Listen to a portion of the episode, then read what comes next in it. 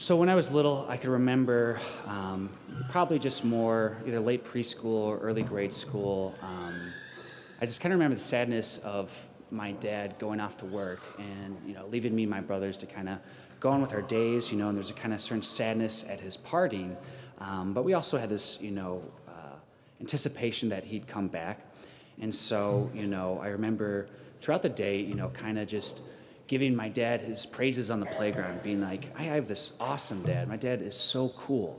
Uh, and I'd share just, you know, uh, my love of my father uh, with some of my other playmates, you know, uh, at school. And um, sometimes, just in my immaturity, uh, I lied about my father.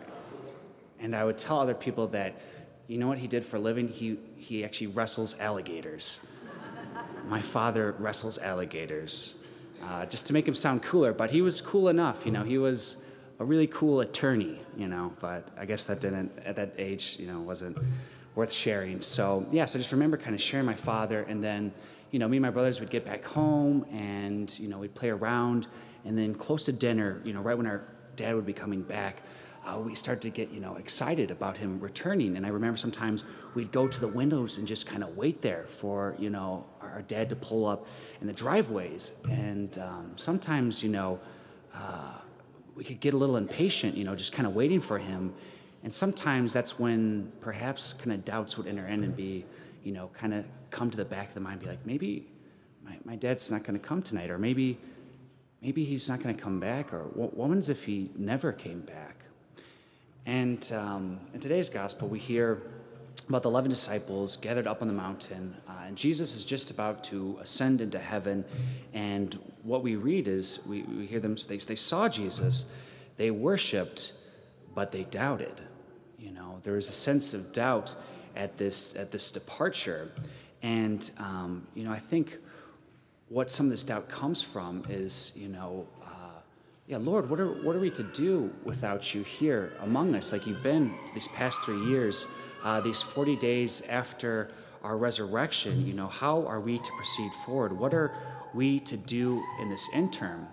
And I think we could apply these words to us today, where we're all here today worshiping God, uh, but perhaps there's a little bit of doubt because uh, the reality matter is, is we, there's a certain tension that exists in the, the time that we live in because um, we came to this world, you know, after the life of Christ, and so um, we were never eyewitnesses of Christ, and so our, our love and our attachment to Christ is, is in our faith and in the belief of what has been handed down to us. Uh, uh, but there's this tension because, uh, you know, it's been 2,000 plus years, and uh, Jesus still hasn't come, you know, and so it's like maybe maybe he's not going to come, or maybe he's never existed. So there's a certain tension that exists in our lives because. Um, we could get impatient because we want God to come now. Uh, we look around ourselves and we see suffering and injustices, and we want the Lord to come down.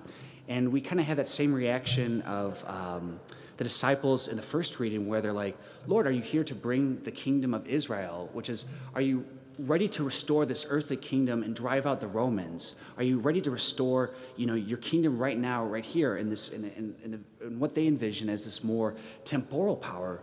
Uh, but the thing is, God's plan is so much grander, and it speaks of it, it's on His own timelines. And so um, have to have a certain patience and trust that God's going to take care of these things. And the unfortunate thing is, is that in our impatience, what happens sometimes is, is we take uh, the bringing of the kingdom into our own hands. And when we do so, uh, we create not a heaven on earth, but more of a hell. And we've seen this in the, you know, the 20th century, people who have, you know, in their impatience with the sufferings and certain injustices of the world, taken upon themselves and uh, be like, I have the solution. You know what? If we give more power to the state, the state could take care of us. And we've seen, you know, certain failures of communism in Russia, how, how that has turned out when we decide that our earthly kingdom could give us the peace and joy and justice that we want. And all that happens is, is that we create this kingdom in our own image and not of God's. And it leads, you know, the deaths of millions in its wake and unhappiness and just a further desolation and doubt. Uh, so, how does the Lord bring us out of this impatience, out of this doubt? He calls us to mission. He calls us out ourselves and he calls us to a mission much greater than ourselves. And this mission is to baptize in his name, uh, also to observe his commandments and teach about him.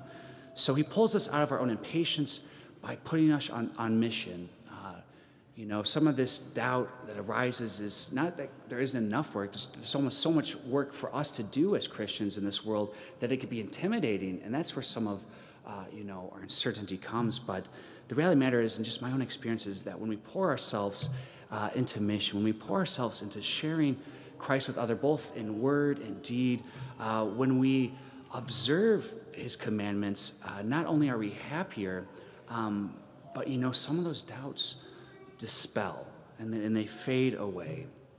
The reality of the matter is, and what our faith teaches us, is that um, Daddy's coming back. Jesus is coming back. And the only thing that we need to be concerned in this end term is doing His will. And when we do His will, we will find happiness and peace and contentedness and joy here on this life, and in that in abundance in the world to come. So, how are you living out mission today?